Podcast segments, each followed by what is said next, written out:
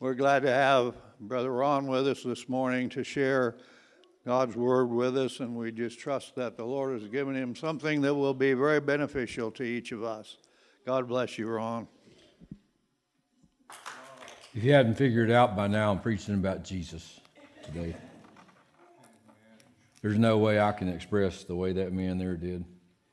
And that's not a new uh, oratory, that's, that's been around for ages. But whenever I'm preaching about the greatness of Jesus, my mind always goes to this, you know.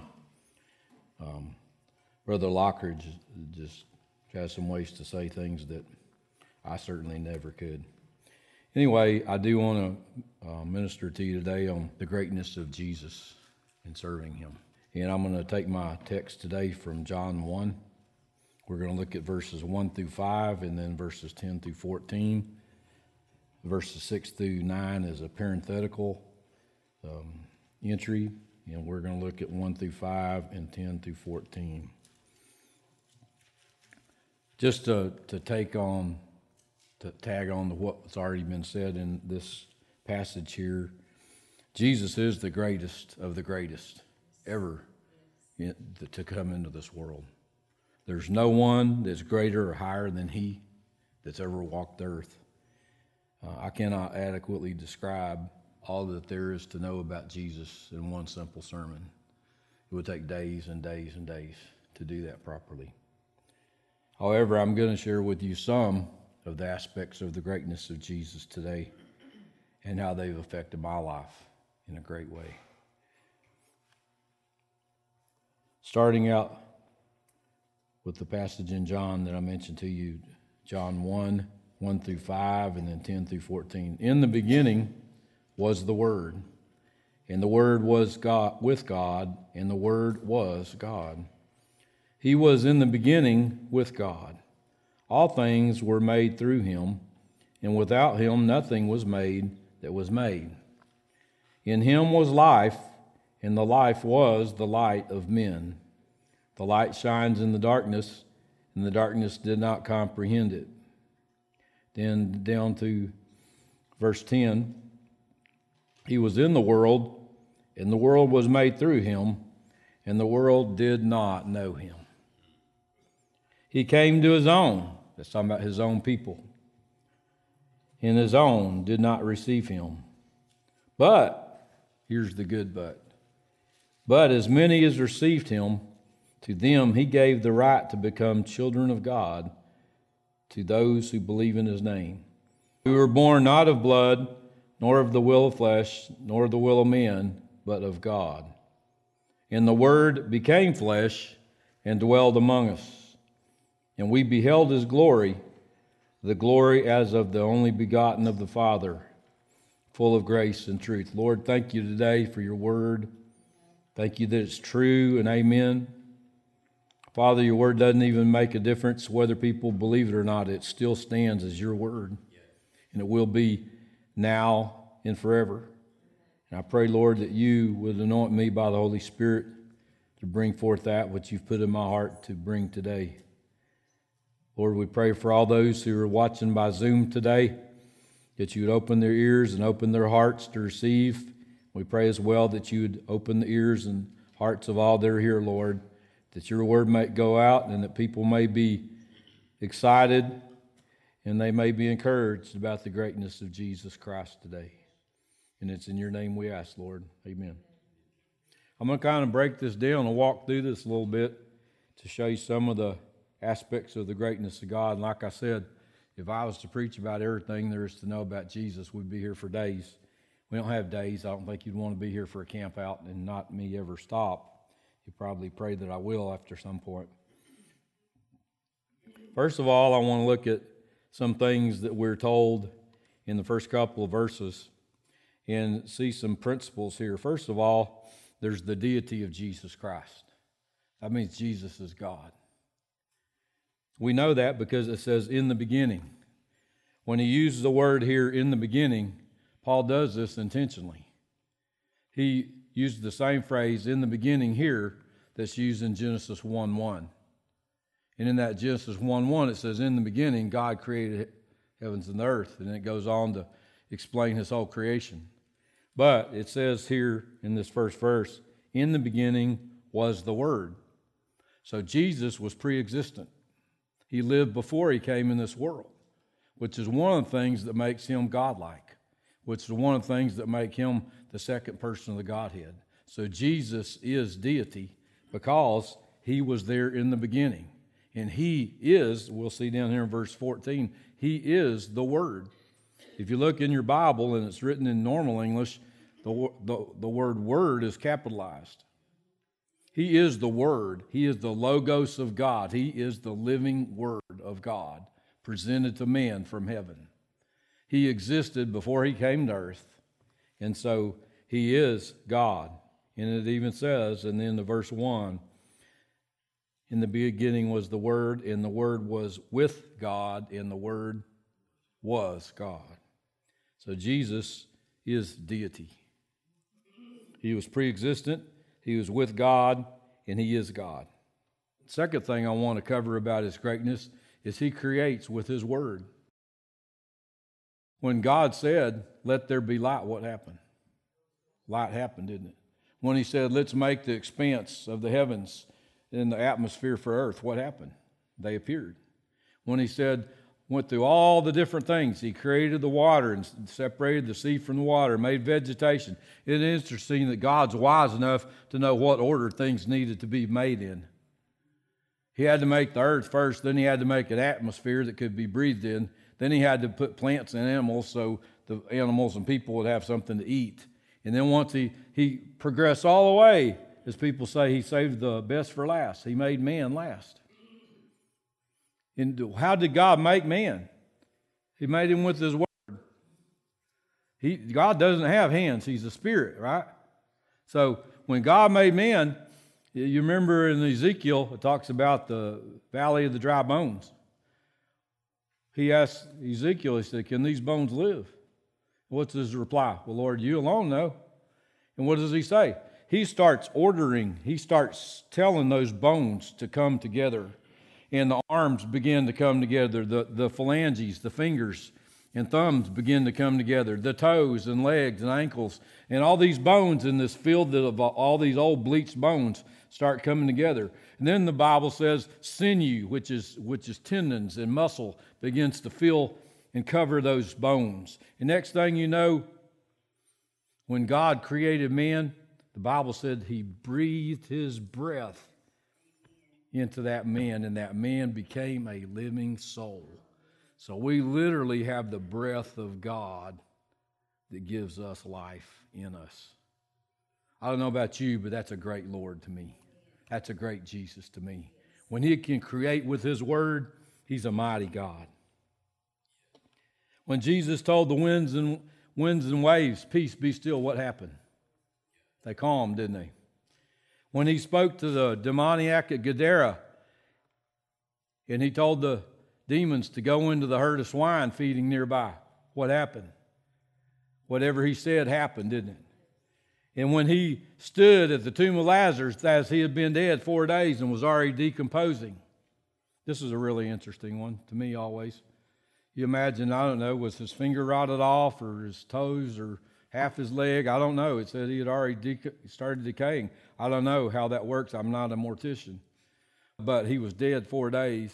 And even his sister said, Lord, he stinketh, you know, because a decayed body's going to smell really bad, especially in a, in a heated cave.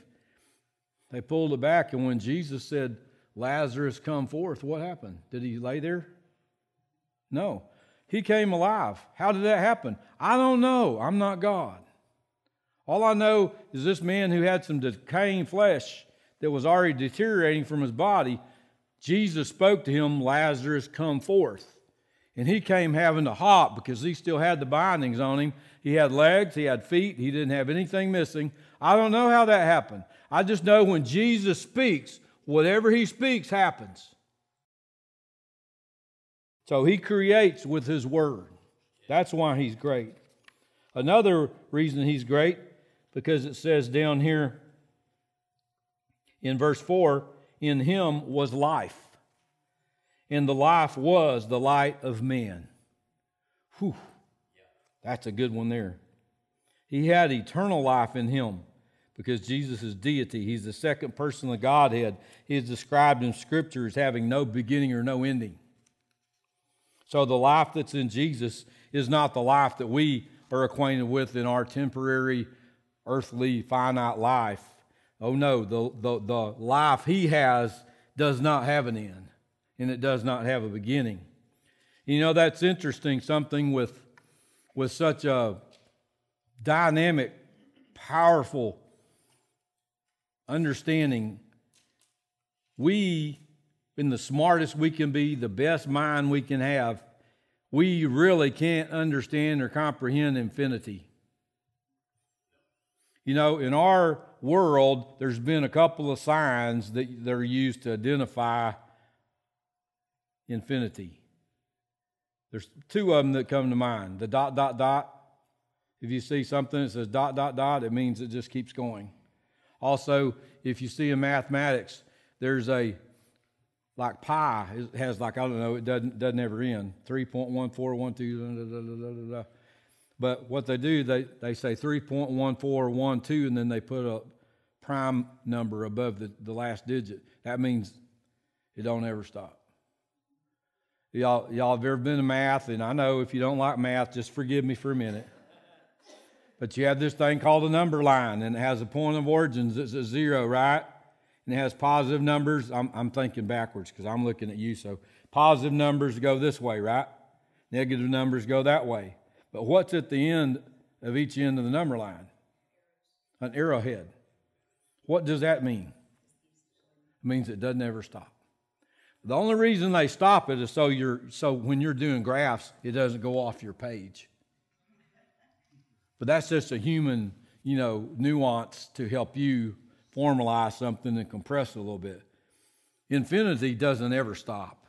And I sit here one day just just for kicks, you know, that tells you what kind of mind I have. I'm not sure it's normal, but I've sat here at times and I've thought, what's the highest number I can think of? And in my mind, I try to think, how deep can I go? How far can I keep going till my mind finally spins out and I can't comprehend anymore? And I start going to the hundreds, the thousands, the hundred thousands, the ten thousands, the hundred thousands, the million, the ten million, the hundred million. And you start going, and you pretty soon you get to a number and you can't even go anymore. You know what I mean? Uh, are we here today? Can I hear you? Can I hear a witness? We cannot understand infinity. And there's a perfectly good reason for that. We have finite minds, we have limited capacity to understand heavenly principles. We cannot ex- understand fully eternity because we are not eternal in the sense of this world. This world is very temporary. Somebody can die from one day to another. They can be here one day, next day they can be gone. So, so our, our, we're very fixed in our world. We're very finite. We're very limited in what we can do and how long. Even the Bible says life is like a vapor that appears for a little while, but that's in comparison to eternity. It doesn't mean it's a vapor like you're not important. It means compared to God's infiniteness, our life is like a vapor. You live to be 105 years old. What's that compared to eternity? Not even a dot, right? That just shows you how great Jesus is. The fact that he can understand the ununderstandable. He understands the infinite because he lived there. He is, he is the one that was and is and is to come. And so he's the dot, dot, dot. He's the one that created the number line. Amen. Amen. Even 1 Corinthians 2 9 says, Eye has not seen, ear has not heard, neither has it entered in the heart of men all that God has prepared for those who love him. That tells us we can't even understand infinity. But you know what? We accept it because he tells us in John 3:16. Isn't that where it starts? God so loved the world that he gave his only begotten son that whoever believes in him should not perish, but have what? Everlasting life, eternal life, unending life. In this life that we have with Jesus is just a step to get into the next life that isn't ever going to end. When we've been there as long as we've lived here, we don't want to even feel like we've been here a week. That's really amazing, isn't it? Next thing I want to look at that makes him great is his life was the light of men. Light here in this text, in this context, has to do with revelational insight. It has to do with the light bulb coming on, as some people say. Understanding spiritual things with a spiritual mind and, and understanding how to apply it to a walked out life. That's what this, he was the light of men. His life was the light of men. And why is that? Thank you for asking. I'm going to tell you. Jesus was and is the hope for all mankind to be cleansed and redeemed from their sins. There was not another way. In fact, all the way back in Genesis, when Adam and Eve sinned, the first thing God did once they repented was He promised there would be one who would come and crush the serpent's head, but the serpent would bruise his heel. And right there, it was on. Right then, it was on. Jesus was coming. And so, throughout the Bible, uh, his life was charted many, many times. Uh, Jesus was there when Noah built the ark. He was the one that gave him the idea for the ark. Jesus was there as the great shepherd to David. He was there in the lion's den and became a lion tamer and shut the mouth of the lions. As we heard from our, our soon coming pastor last week, he was the fourth man in the fire. You know, that's an amazing thing to me. I don't know how many deer hunters or hog hunters or different kind of hunters and trappers and stuff we have here, but if you've ever, or even people that go camping out, but if you've ever camped out and you sit around the fire, you don't even have to be close. If the fire is far from here to that chair and you're just kind of standing around yapping, having a good time, when you go back to your tent and you're somewhere where you're out of that environment, you're going to smell that smoke on your clothes, aren't you? Whatever hickory or mesquite or whatever oak, whatever you're burning, you're going to smell that, that smell of smoke from just from just a little campfire. What would it be like to be in a burning fiery furnace that's heated up seven times hotter than normal? And you'd come out of there and you wouldn't even smell smoke on there? Why is that? Because in Jesus is life, and that life is the light of men. Light gives people hope. When you're in darkness and the lights come on, which we've all experienced the last couple of weeks, hadn't we? I had an episode last night.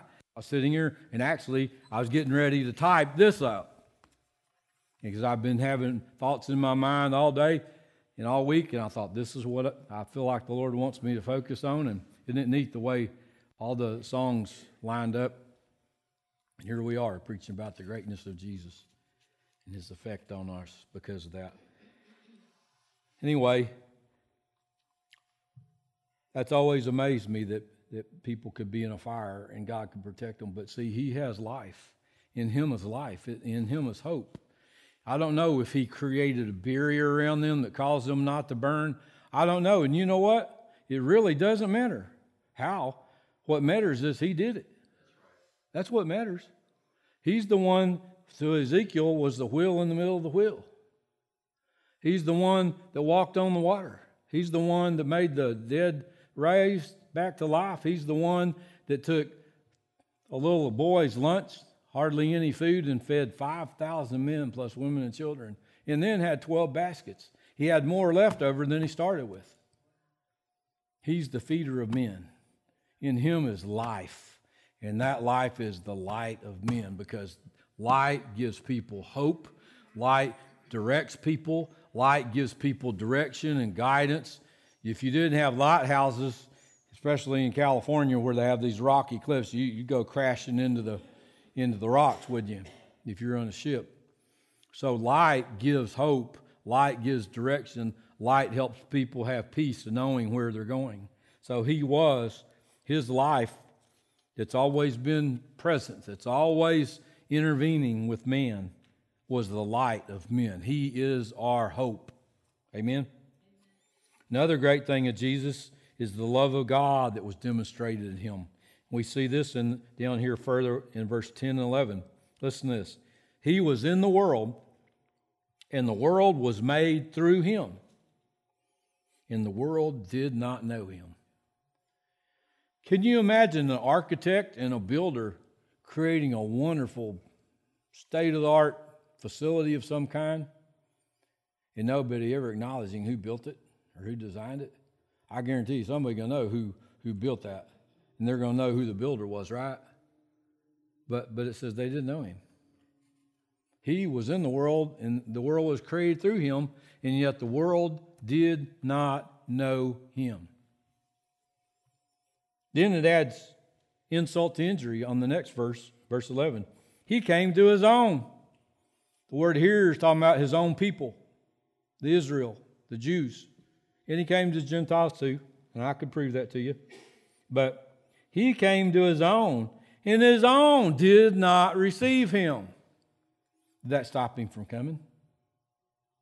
Did he pout and say, Man, they rejected me, I'm out of here?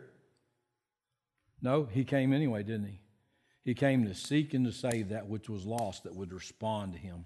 And we have that right down in the next verse. So he demonstrated his love. John 3:16 tells us, and I quoted it once already, God so loved the world that he gave his only begotten son, that whoever believes in him should not perish, but have everlasting life. So the reason God sent Jesus because God so loved his greatest creation, man. He wants man that's disconnected and in darkness from him, wants that man to be reconciled to him, to have the life that he originally had in mind for Adam and Eve. He wants mankind, all of us, to walk with him in a relationship and fellowship. But we can't have that if he don't demonstrate his love for us because whoever responds to someone that doesn't love them how many y'all here are married or ever been when you before you married that person you probably probably at least saw them at least once would you say some of you might have seen each other quite a few times right and then you got betrothed or engaged or something you know and then it was probably some time and finally there came a time when you got married but you didn't marry that person because you hated them, did you? You didn't marry that person because they annoyed you, although sometimes they may. You responded to that person because they showed you love. They showed you affection. They showed you attention. You won, as some people say, won their heart. God wins our heart because He loved us first. He gave Jesus when He didn't have to because He loved us. That's a great love. That's a great Savior to come knowing what he's facing and to face it with grace and, and, and, and, and courage and boldness and to walk down that, that road to that cross where he was going to be nailed, even though he had to let someone else carry his own cross. He was beaten so bad, his body was so discharged with energy and strength physically that he couldn't even barely walk let alone carry his cross. Somebody had to carry his cross for him most of the way. So the love of God's been demonstrated. You know, I like verse 12 too. Here, here's the good part of verse 10 through 14. But as many as received him, that's what he's invested in. But as many as received him, to them he gave the right to become the children of God. Somebody say amen. Somebody shout. Don't throw tomatoes or something, just have a reaction. Who were born not of blood, they weren't born of a lineage of a mom and a dad, nor of the will of the flesh. It wasn't because someone decided they wanted to have a son, nor the will of man, but of God. It was God's choosing that we had a chance for him to intervene in our life and give us his eternal life and to walk with him and experience his greatness as we walk with him. This is one of my favorite verses in the whole Bible. John 1 14. And the word became flesh and dwelt among us. Whew! Hallelujah. Amen. Without that, we wouldn't have hope, would we? He couldn't die if he didn't come and dwell among us. You know, the fact that he dwelt among us, the Bible says he was tempted and tried in all ways, as is a common to men, yet he was without sin. He was without sin. Then there's another scripture, I think it's uh, 1 Corinthians 2 9. One of my also, also all time favorites, because it just puts it right in your face.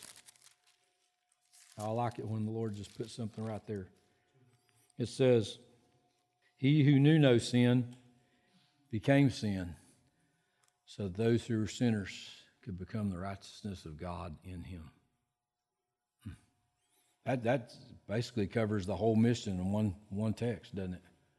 He who knew no sin became sin, so that those who were sinners could become the righteousness of God in him. There was a sin transfer. He was immutable from sin. He didn't have sin, he didn't have fault. Even Pilate found no fault in him. And yet, he not only took on the world's sins upon himself, he became sin. To the fact that God the Father had to turn his face from him. The only time in eternal history where God had to turn his face away from Jesus was when he became sin because God cannot look at sin. And that's why he said, My God, my God, why hast thou forsaken me? Because he felt God's face turn away from him when he became sin. The fullness of the dregs came upon him. Someone a while back preached about the dregs at the bottom of the cup. And that's, that's the really bad stuff. And that's not good at all. And he felt all the bitterness, all the anguish, all the helplessness, all the isolation. If you ever feel isolated, Jesus was more. If you ever felt by yourself, he's been through more. No matter what you might have been through, experience, he's been through more. Because he was the Prince of Heaven, and yet he became a pauper. He was the perfect of the perfection, and yet he became sin so that we could become the righteousness of God in him. So, what happens is when he died and he took our sins upon himself, when he died, it talks about this in Romans 7. When he died, the sin died. But when he rose to life, the sin no longer had dominion. So then we're cleansed and freed and we're bound together in him. We have a bond with him, a relationship with him. And he imparts to us his eternal life and he takes away our temporal life and he fills us and imparts to us all the elements of his characteristics in assets and personal qualities and i like the last part of that the glory we beheld his glory the glory as of the only begotten of the father full of grace and truth have you ever beheld the glory of god Nobody? Has anyone ever seen the glory of God manifested? You ever seen healing? You ever seen a miracle? Y'all, y'all uh, I'm either re- doing really good or y'all really, I'm putting y'all asleep or something. I'm going to have to do jumping jacks or something in a minute. But that's the last thing I want to express here is his glory and his greatness as experienced in my life. I don't know what you've experienced. I can only I can only have a point of origin of my own life to gain what experiences of the glory of God I've had in my life. But the reason I'm preaching about the greatness of Jesus and how serving Him has been the greatest thing that ever happened in my life is to encourage you that you would have the same heart, that you would see how great Jesus is. You might already know that, but it's never a hard or bad thing to re replenish our mind with, re, with repleted fresh knowledge and a reminder how great He really is. First of all, I've got several things I want to tell you about about my life. How God took me and, and He's been the greatest thing that's ever happened, just like this guy said, the greatest phenomenon in the horizon of the world. He's my friend. Jesus. Did you hear me? I said, Jesus is my friend, Zoomers. He's my friend. He stays closer than a brother, and he will never, ever leave me nor forsake me.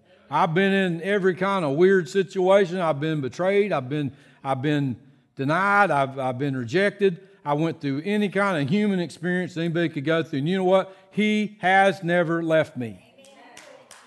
I left. I lost my dad when he was only 55 years old, and I've got more gray hair by three times than what he had at 55.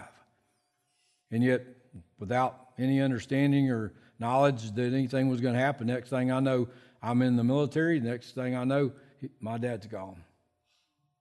And you know what? He never left me. He never forsook me. And in fact, when I dropped on my knees in that ICU room and they're trying to revive him, I just threw it all out. I didn't care who was there. I started praying. I said, Jesus, I, I went from going to Korea for 18 months without my family, having my third Hep B series, and then a week later, they removed all of our, our levy going anywhere. Now we're going to Iraq. This is before the first Iraq war. So I'm a tanker. I'm a tank mechanic. So I'm preparing to, I'm going from going to Korea to not going to Korea. Now we're going to war, real war in Iraq. And now I'm in a field trip, field training exercise, getting ready for this war we're going to go to. And in the middle of the night one night, just happened to have radio watch. I'd been walking around. Our tanks were all repaired. They didn't need mechanics. So me and two other guys were just driving around where the commanders set up their tents. Where I sat in a personnel carrier for a day and a half, didn't do a thing. Very boring. Not bad getting paid for doing nothing, but it was really nothing to do. But God had me there so I would hear that note. And I heard when they were calling my name, trying to reach me out in the middle of nowhere in the field. And I had to go in to come to find out my dad had a heart attack. I went in, he stabilized. A couple of days later, he was gone. And I said, Lord, I am not ready for this. I'm not ready to accept this. I need you to touch my daddy. And I'm not kidding. I heard him say, He's back. And my dad came back for three minutes from 9.48 to 9.51 p.m. on a Thursday night. And then all of a sudden, he went out and he never came back. And the Lord spoke to me and said, I brought him back because I could. But you go on. This this this is my choice. And you know what? I never had a I never had a problem accepting that he was gone. I never had um, I had grief. I was sad because me and my dad were really close. We were we were talking buddies and we shared life and love together. And he was just a neat guy. He was a man's man. He commanded respect from everybody that knew him. He could learn anything just by watching somebody do it or reading a book. And um, so I really missed him. But you know what? God's grace was sufficient. He never left me or forsaken me. He was a friend that stayed close to a brother to show me, yes, I showed you that I could bring him back, but this is my choice. And you know what? It made it a lot easier to accept when I know God spoke to me and said, it's okay. I've had a wife. You know, it's not always the man that cheats on the woman. I've, I've had the other done to me, and then I was lied about and things said about me that weren't true to make the other person seem justified. And I had the district, when I was Assembly God, call me in, asking me questions about things that I wasn't even guilty of without even vetting first that it, any that was even true. And then asking me, why did I even bother wanting to stay an ordained minister? Nobody's going to want me. My own district told me that. So, you know what? He still never forsook me. And when I thought, you know what? Maybe they're right. Maybe I don't need to be in ministry. Maybe I just go be a physical therapy assistant or a nurse or something. Just make plenty of money for my kids and just have a good life and be a Christian. You know what? God wouldn't let me. I had almost straight A's all the way through school. And I couldn't get in a physical therapy assistant program in, in stinking Navarro College. It's like he shut the door and he said, If I called you to preach, you preach. You don't worry about what what titles you're going to be in. You don't worry about what deny. I'll figure all that out. You walk where I tell you to walk. I finished my degree. I stayed and got a second degree, and God made the way because He is great and greatly to be praised. He's my great high priest. I can take any concern I have to Him. You know, in the Catholic Church, they go to the priest and they empty out their heart to Him, and He's the mediator. That's one big hiccup I have with that. I don't have to go to a mediator, He is my mediator. I can go, Jesus, I can sling out anything I want to sling out, and He's not going to condemn me. He might say, Hey, you need to, you need to slow your roll a little bit. Hey, you need to calm down a little bit. Hey, you need to consider yourself. You're not perfect either. You know, and I can go to him and he hears what I say. He knows the very intents of my heart. The Bible says the word is sharper than a than two-edged sword, dividing us under between the joints and the marrow, in the in the spirit and the in the heart. So so he he can come and he can cut that fine line right out of me of something that's perking in there that isn't right. Because he's my high priest. That makes Jesus great. Amen. He's my great physician. I can't tell you how many times I've, I've been healed miraculously several times. And time does not suffice me to be able to give you all the accounts of times where the Lord's actually supernaturally touched and healed me in an instant. I've also prayed for many people in my lifetime. It's not because of me, it's because of Him. I know He's the great physician. I know if I pray for people, I'm expecting them to be healed. And I've seen every kind of healing that you can imagine that, that has happened instantaneously. And I've also seen, witnessed people I didn't pray for, but I was in service or somewhere where they were, and I knew their medical conditions. I knew this man who had such bad knees that he could barely walk, and he played the trumpet in our orchestra at church. And we, that's this is when you had Sunday night church. No, no stones thrown, but you know everybody used to have Sunday night church. And our Sunday night church was like, man, we blow the walls out. It was like the, you would you might miss Sunday morning if you did not miss Sunday night. And this man came, the pastor was out, and this man came that was always talking about faith and miracles and stuff like that. And so he was the speaker for the day. And he just started out. I feel like the Lord wants to heal some people tonight. Anybody wants to, we're going to have the worship team worshiping and we're going to trust God to heal.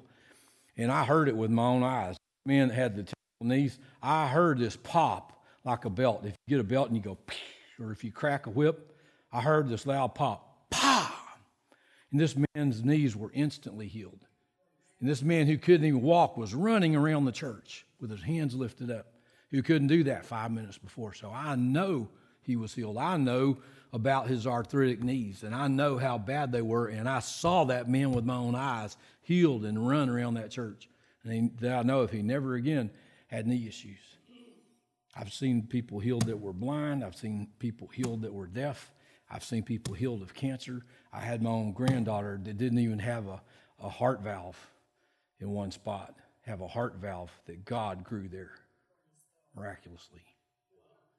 And my daughter has seen the x rays. Here's the one without a heart valve. Here's the one, hey, there's a heart valve. Whoa, how'd that happen? That's how it happened. The great physician touched her. So he's been great in my life because he's a healer. He's a miracle worker. I've seen every kind of miracle people could see. I've had miracles of provision. I've had miracles of, of protection from, from harm and death. I've been in at least three auto accidents where I probably shouldn't be here. Walked out of all of them without a scratch. All I had time to do is say, Jesus, help me.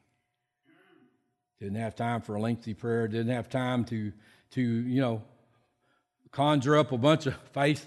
It was just, a, it was there. Here was this thing. It was happening. I had a moment of an instant, and yet, at least two times, maybe three, when I was in accidents, I, there's no reason I should be here today, and yet I walked out of them without a scratch. That's a miracle. So he's my miracle worker. I've had provisions of providence. I've had provisions of things where God intervened in a perfect time. I used to do drafting. I lost a drafting job because of some loss of funding the company got. They did a lot of city municipal type of roads and sewer line repairs and additions and stuff. And they lost this big city of Houston bond election. And I lost my job because I was the last one hired. That was 10 o'clock in the morning. By 2 o'clock that afternoon, I'd already called someone, got an interview, and hired to start the next day. Four hours. Even my little brother, who doesn't serve the Lord now, remembers that. That's a miracle. Miracles of providence. Last year, about this time, in fact, just about this time, a couple of days ago, a year ago, I lost a job I had for three and a half years. And I knew it was coming. I could feel the great lift from that place. And I could tell a different direction was coming. And I told my wife in early January, I'm going to lose my job. We need to prepare for it and she wasn't concerned. I wasn't concerned because I've seen God pull me through things like this all my life 40 years. I was not afraid. I thought, God will make a way. He knows where I am, He knows my address. God's going to make a way, and it's going to be as good or better than what I had. Now I have this job that on paper I really wasn't qualified for. And I wasn't even sure if I was going to take the interview. And I had three or four pages of, you know, if they ask this, I'm going to say that. If they, you know, almost a scripted thing. Every time the phone rang and I was ready for the Zoom call, I ended up not even looking at the notes. It's like the Lord would give me exactly what to say. And He gave me favor with those people. And I said, Lord, am I really qualified for this job? Because they can ask me three or four questions, they'll shoot me right out of the contention. If I'm wasting my time, just let me know. I just felt the Lord encourage me. Whom I call, I'll equip. And if I place you in this job, you don't worry if you're qualified. You step into what I tell you to step into, and I will qualify you. I will give you the empowerment and the enabling you need to do that job and to do it well. And, and, and I can give you a testimony today. I've had that job now for six months. You know, was I really qualified? No, I'd never been a program director. I'd been in leadership, but God gave me favor with those people that were making the decisions. I don't know why or how. I just know it was a providential touch of God on them to guide me where He wanted me. And the Foursquare doesn't set pastors in that are 55 and older. It just it just doesn't happen anymore. But you know what? I feel like these people at this South Dallas Judicial Treatment Center, I feel like the staff and clients there are my church. I try to bring light and hope and peace and encouragement to everybody there, both the staff and the clients. Last week, I was there three days because we had no power water. I was the main director, so I didn't feel comfortable me going home and sleeping in a cozy bed while they were suffering. So I stayed there three days without going home, put myself through all the misery they went through to encourage them. And I was walking around getting to know them. Now, every one of them knows who Mr. Lewis is. Typically, I'm, I'm way too busy with administrative tasks and reports and data and talking to vendors and talking to people from my boss to Chicago to, to really get to know clients. But because of that situation that God allowed to happen last week, everybody there knows who I am now. And Jesus helped me be a light to those people and to encourage them, say, look, I'm here with you. You're going to be okay. God's going to make a way for us. And God showed me ways to get water to them. 160 people get water every day that didn't have water. He showed me how to make things happen that needed to happen. God gave me that which I would need. It wasn't me because I'm not that smart. It's Him working in me and through me. And the most important thing of all, in Jesus, I have an eternal hope that nobody can ever take away from me. Even Jesus said, "They can don't fear those who can kill and, and destroy the body, but fear Him who can send your whole body and soul into hellfire." You know, I do have a healthy fear of God. I'm not condemned, but I accept Him by faith. I have a hope in Jesus that will never fade away. I've known Jesus now for almost 50 years. And he has never, ever left me or forsaken me. He has never failed me. He has never said, talk to the hand because ear isn't listening. He has never told that to me. He has never shunned me. He has never uh, condemned me because of failing him, and I've done that many times. But I wanted to encourage you today that Jesus is the greatest that there is. Yes, There's no one greater or higher or stronger or more able to touch and make your life great than him. Jesus is the greatest, and there's nothing greater than serving him. Lord, thank you today. What a privilege, Lord, to serve you and to know you and to walk with you. To have you impart your ways in, into me and to us. To seek you and to find you and to ask and, the, and the, that be given which we ask for. And even when we struggle and have difficulties, you make a way through it, Lord. You're the fourth person in the fire. You're the, the lion tamer. You're the wheel in the middle of the wheel. You're the one who calms the sea. You're the one that raises the dead. And Lord, you're the one in whom we have our eternal hope. And I thank you and bless you for everything you are to me and everything you are to all those that are here and everything you are, Lord, to those that are Zooming today.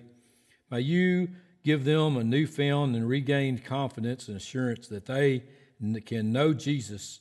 If they already know him, they can know him in a way that they'll have confidence and assurance. They can they know he's with them. They know he's their friend. They know he's never going to forsake them. They know he's their healer. They know he's their provider. And I pray, God, that everybody would just get a great boost and charge of energy and encouragement today, and everyone would seek you. And if there's anyone, whether Zooming or here, that does not know you, Lord, may they make that decision today. We ask you this and bless you in the name of Jesus. Amen. Love y'all.